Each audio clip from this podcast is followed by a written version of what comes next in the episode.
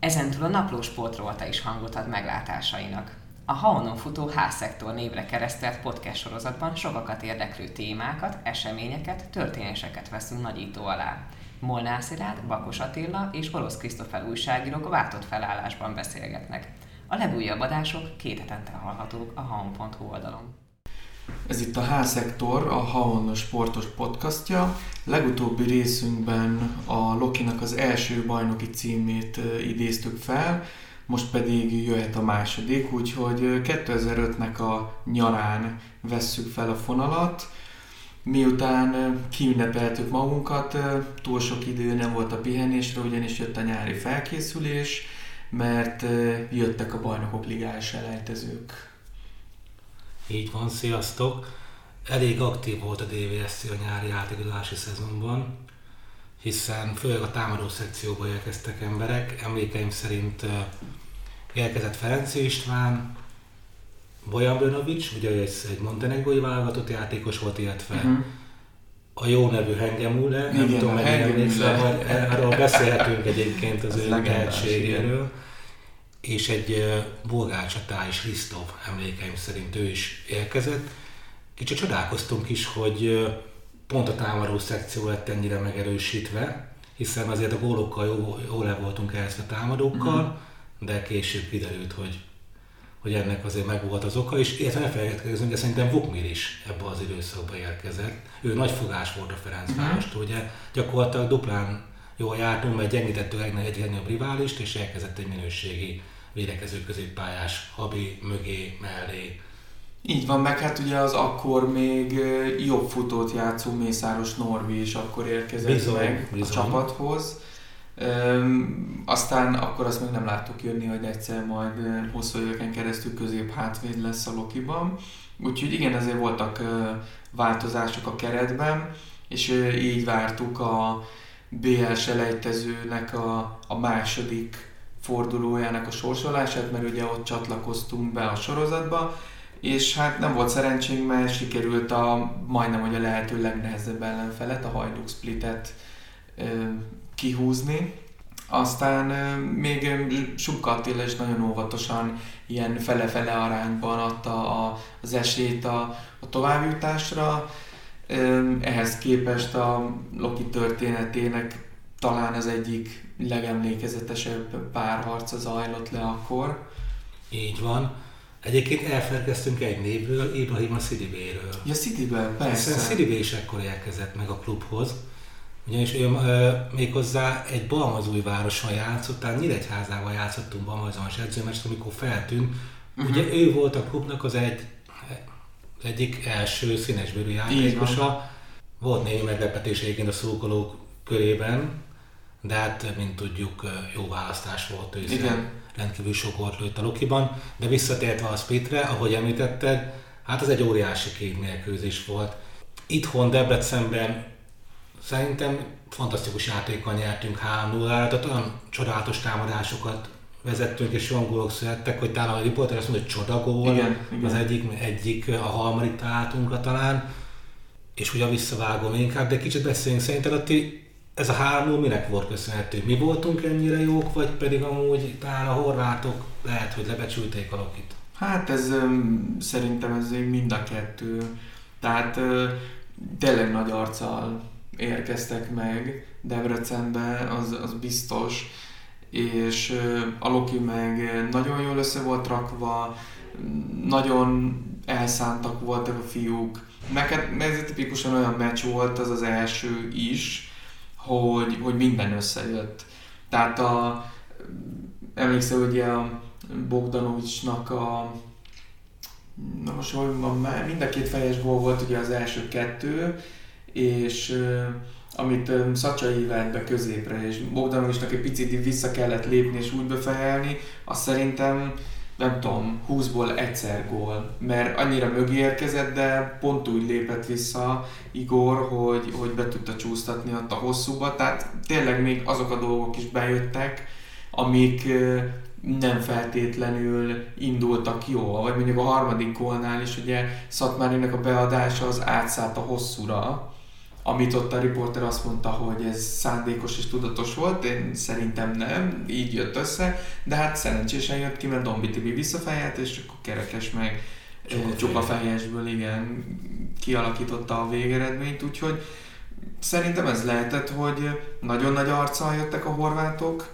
sőt, még igazából úgy is mentek haza, ami azért kicsit furcsa volt 3-0 után, hogy úgy mentek haza, hogy na majd a visszavágón, és a, az ellenvélnek a, az edzője, a Miroslav Blazevic 6-2-es hazai győzelmet vizionált Horvátországba, ebből lett egy 0 és hát akkor ott egy ilyen mm, elég kaotikus hangulat uralkodott már második félidőben a Splitnek a stadionjában, mert az ultráknak a, már kicsit elszakadt a célna, már repültek be a petárdák a pályára, meg a füstbombák, meg minden, mert ezért ahhoz nem voltak hozzászokva, hogy ilyen arányba kapjanak ki, hiszen ez volt a legnagyobb arányú hazai vereségük nemzetközi porondon. Úgyhogy szerintem ez lehetett a kulcs, hogy a horvátok nagyon nagy mellényen álltak hozzá, mi meg szenzációs napot fogtunk ki. Egy kis adalék, ha megengeded, megengeded, meg a hallgatóink is. Érdekes, hogy mondasz, hogy Csíró Blazevics hogy a horvát válogatottal bronzérmet nyert, uh-huh. és én ott voltam a Debrecen repülőtén, amikor megérkezett a horvátoknak a, kül, a Spliti küldöttség. És az újságírók megkérdezték először, hogy a Nikó Gráncsár volt annak a csapatnak a nagy sztárja, egy fiatal sztár, a Dinamo az Zágrebben igazolták pont azon a nyáron, nyilván sikeres BL szereplés uh-huh. reményében, és amikor belépett a utasváró részbe, akkor ugye a Debrecen újságírók megkérdezték a Lokiról, hogy mit gondol a Pához, vagy uh-huh. a DVS-ről, hogy mi az erőssége a DVS, és annyit, annyit kérdez vissza angolul, hogy a Debrecennek vannak erősségei. Tehát a mhm. Debrecennek van erőssége. Ebből már nyilván lehetett sejteni, hogy... Igen, hogy ők hogy érkeztek ide. Hogy érkeztek, viszont például Csiro Bazsevics, az, az, ő azt mondta még a párharc előtt, hogy óvainti a játékosait az elbizak, a játékosod elbizakodottságtól, mert hogy ez a csapat a csapat önmagában sokkal erősebb, mint a klubnak az, ahogy az infrastruktúrája uh-huh. kinézett, uh-huh. hiszen akkor még az Alá Gábor utcán játszottunk, Igen. és tudom, hogy a horvát szókolók nevettek uh-huh. a DVSC, a Lukinak az, uh-huh. akkor is az Alá Gábor utca is pályán, de például Igor Stimács, aki ugyancsak a küldöttség tagja volt, sportigazgató, ő azt mondta, és ugye ő is VB bronzérmes játékos védő, hogy hogy nagyon-nagyon komolyan kell venni a Lukit, uh-huh. és hogy ő egyáltalán nem gondolja azt, hogy ennek a pálasznak van egyértelmű esélyese. Uh-huh. Tehát nem, nem volt mindenki, hál' a játékosok jobban elbízták magukat, mint a szakmai stáb tagjai, és hát tényleg ez egy feltetetlen párharc volt. Uh-huh. Ugye azért a visszavágom sokat segített, hogy Halmosi Péter gyakorlatilag az első percben Igen. betalált, úgyhogy akkor ugye 0-3 már, már 0-4 lett uh-huh. összesítésbe, és ott már el is ment gyakorlatilag szerintem a hajó abban a fél másodpercben. Igen. És Igen. ez látszott egyébként szerintem a uh, Spiti játékosok testbeszédén is, hogy nem nagyon hisznek ők már abban, hogy ebből lehet egy, egy fordítás. Így van.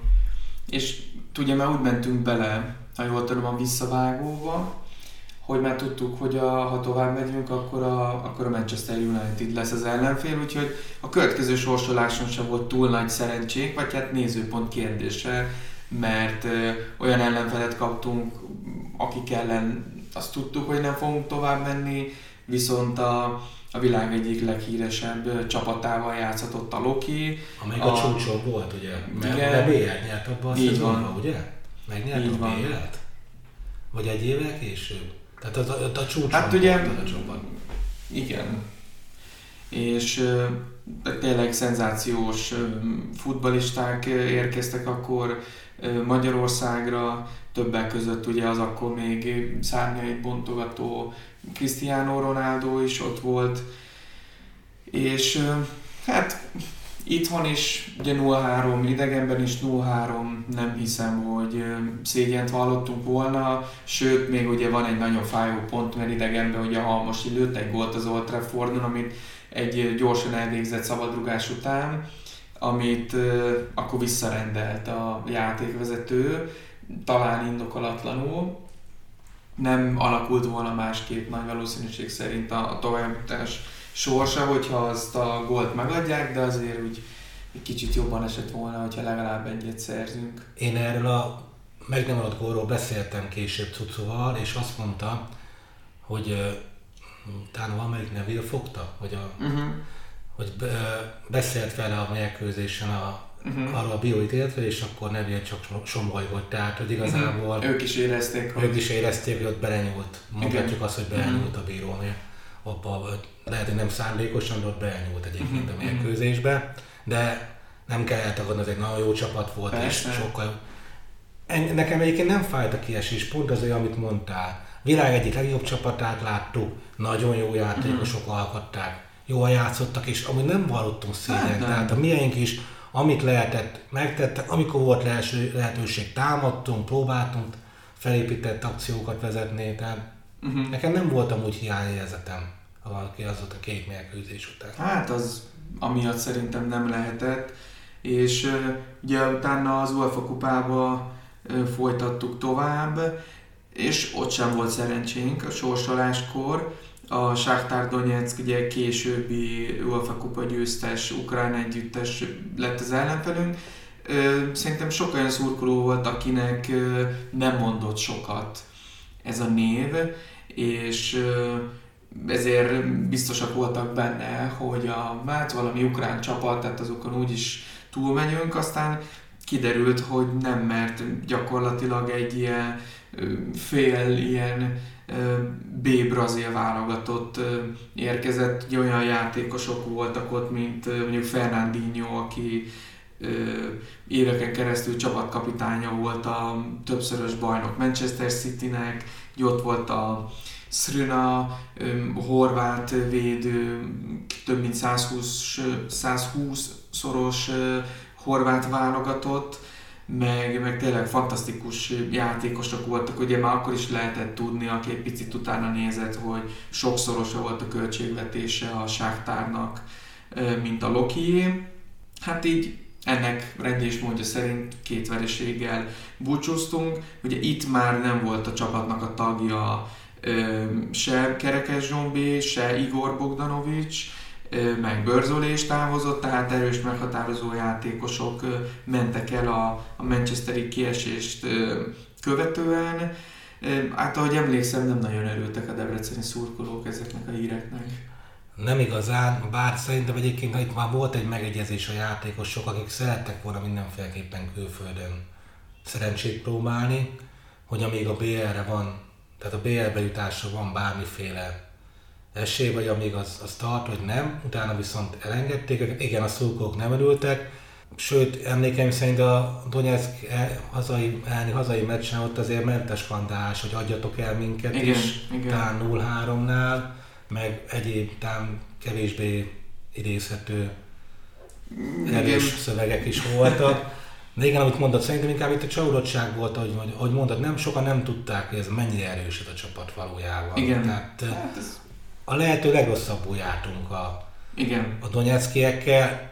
Azóta már tudjuk, meg szerintem megjegyezte minden Loki e, szurkoló ezt a csapatnevet, mert nyilván abban az időben még internet se volt annyira elterjedt, tehát nem tudtunk úgy tájékozódni a csapatokról. Ha Ukrajna, akkor nyilván Dinamo Kiev, de a Shakhtar az egy kicsit így ismeretlenebb volt, de hát aztán megismertük őket, és rájöttünk, hogy tényleg egy bomba erős csapat.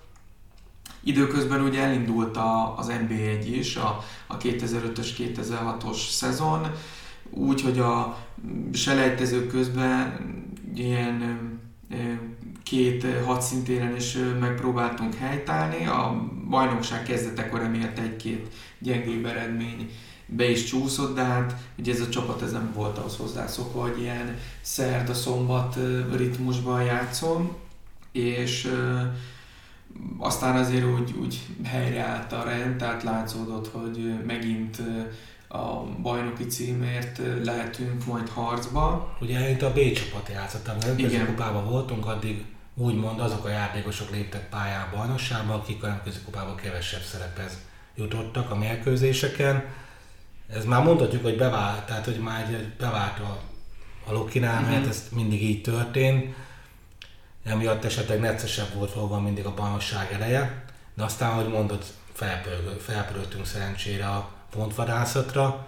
Most jut ezt, hogy tudod, nem beszéltünk még? Emlékszel Szinyóira?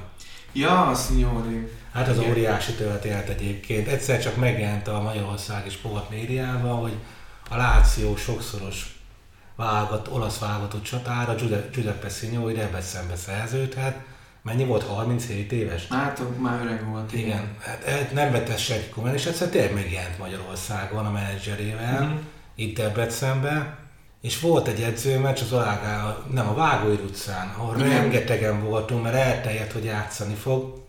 Én emlékeim szerint megmutatta magát, tehát így kiintegetett mm-hmm. az a az őt, Igen. őt éltető közönségnek, de hát, de nem játszott. Nem, hát mint kiderült utólag, hogy olyan rossz állapotban volt, tehát annyira le volt már ketyegve fizikailag, hogy a mi csapatunk szintjén sem tudta meg sem közelíteni azt a fizikai uh-huh. állapotot, ami kellett volna, de azt mondta egyébként ő által az elnök úrnak, hogy megoldja, nem lesz ebből uh-huh. probléma, felhúzza magát, Hát nem sikerült, utána, ha jól tudom, hogy Sopronba ment? Sopronba ment, igen. Ott és egy-két olyan megmozdulás amúgy volt is, amin látszódott, hogy egy remek futbalista amúgy, de hát mm, azért ezt lehet gondolni, hogyha egy olasz válogatott játékos a Sopronba igazol, akkor ez már nem a ereje teljében van.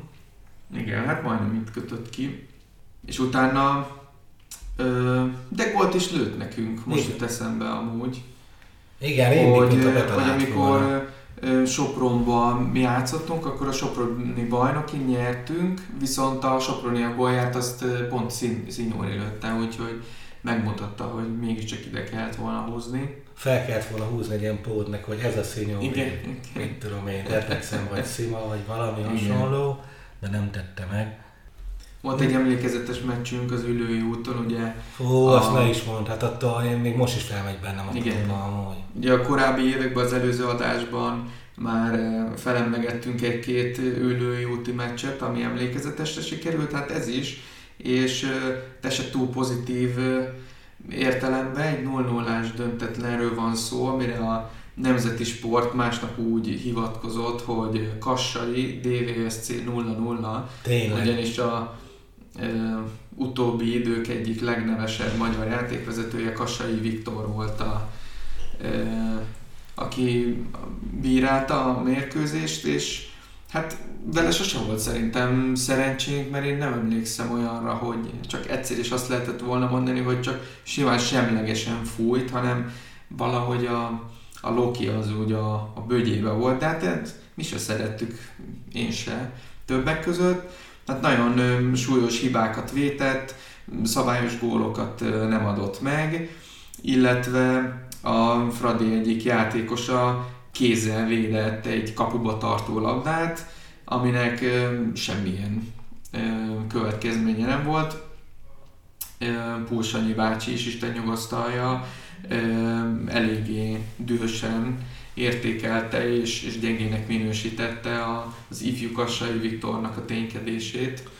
Emlékeim szerint Budovinci Krisztián uh-huh.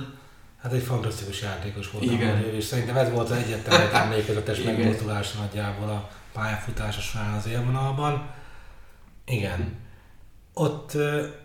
Hát sokat elárul az, bocsánat, arról a meccsről, meg hogy milyen idegállapotban volt a csapat, hogy az amúgy tényleg úriember Herceg Andrást is reklamálásért kiállították, majd eltiltották, szóval ott azért igen, ott a, elszabadultak az indulatok.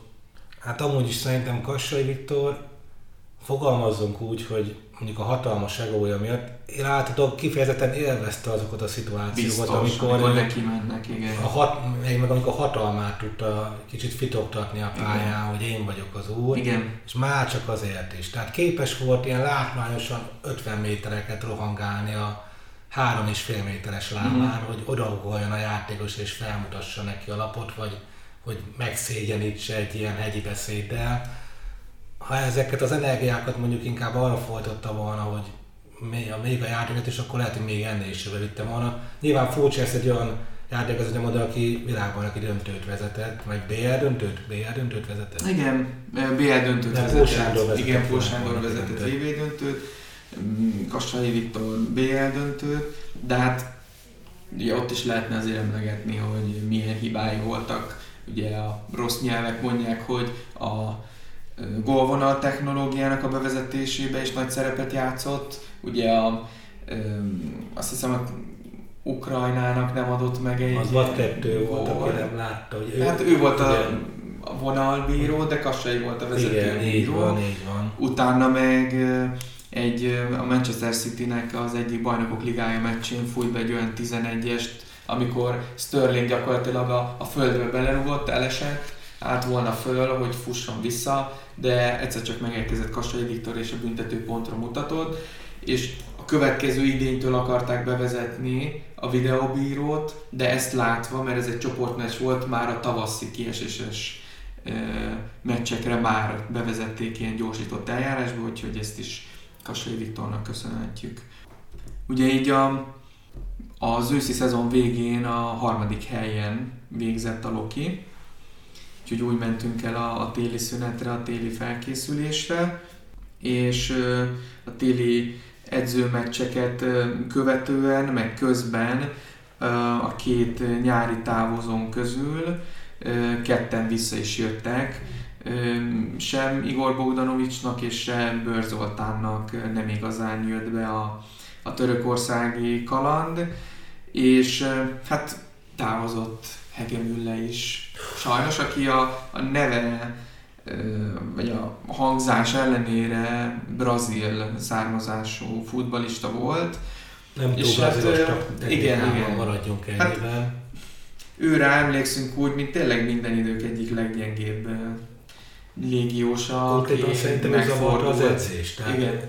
amikor jártam kint, én azt vettem észre, hogy ő zavarta a többi játékost is. Pedig amúgy uh, Ristóf személyében komoly uh, rivális akadt ebbe, de Igen, ott. nem tudom, vagy mindig a Lokinak sikerült, mindig egyébként nagyon jó támadóink voltak magyar uh-huh. viszonylatban, de mind, egy-kettő mindig becsúszott olyan is, amelyik inkább a, nem tudom, a ilyen szilveszteri műsorba kellett volna mutatni a megmozdulásaikat, de hál' Istennek ebből volt a kevesebb. Tavaszi idényben nem kezdtünk jól. Nem kezdtünk jól, mert vereséggel indult a folytatás. Ugye egy ilyen elég kellemetlen körülmények között egy sáros, latyakos talajon kaptunk ki Zalaegerszegem. Egyébként annak volt is következménye, tehát most nem akarok mondani nevet, meg semmit, de ott volt olyan játék, aki visszanéz, vagy utána néz, láthatja, hogy ott bizony volt olyan játékos, aki az Zalaegerszegem mérkőzés után kikerült a padról uh-huh. időre, és még csak azt sem hogy nem meghatározó játékosunkról volt szó. Uh-huh. Ugye nem, nem érdemes szerintem itt az összes meccsen nem. végig menni, hanem csak a, a végjátékot felidézni, mert az viszont ugye nagyon izgalmasra sikerült, mivel az utolsó fordulóhoz úgy értünk el, hogy ugyanannyi pontunk volt, mint a, az Újpestnek. Igen, viszont az Újpest jobban állt a... Az Újpestnek több győzelme volt, ami azt jelentette, hogy akkor abban a bajnoki kiírásban egyenlő pont esetén az a csapat ö, került magasabb pozícióba, amelyiknek több győzelme volt, és ez azt jelentette, hogy az utolsó fordulóban nem volt elég az, hogy mi nyerjünk, a pápa ellen. Ugye pápa ellen hazai pályán, hanem az Újpest a Fehérvárt fogadta a névstadionban.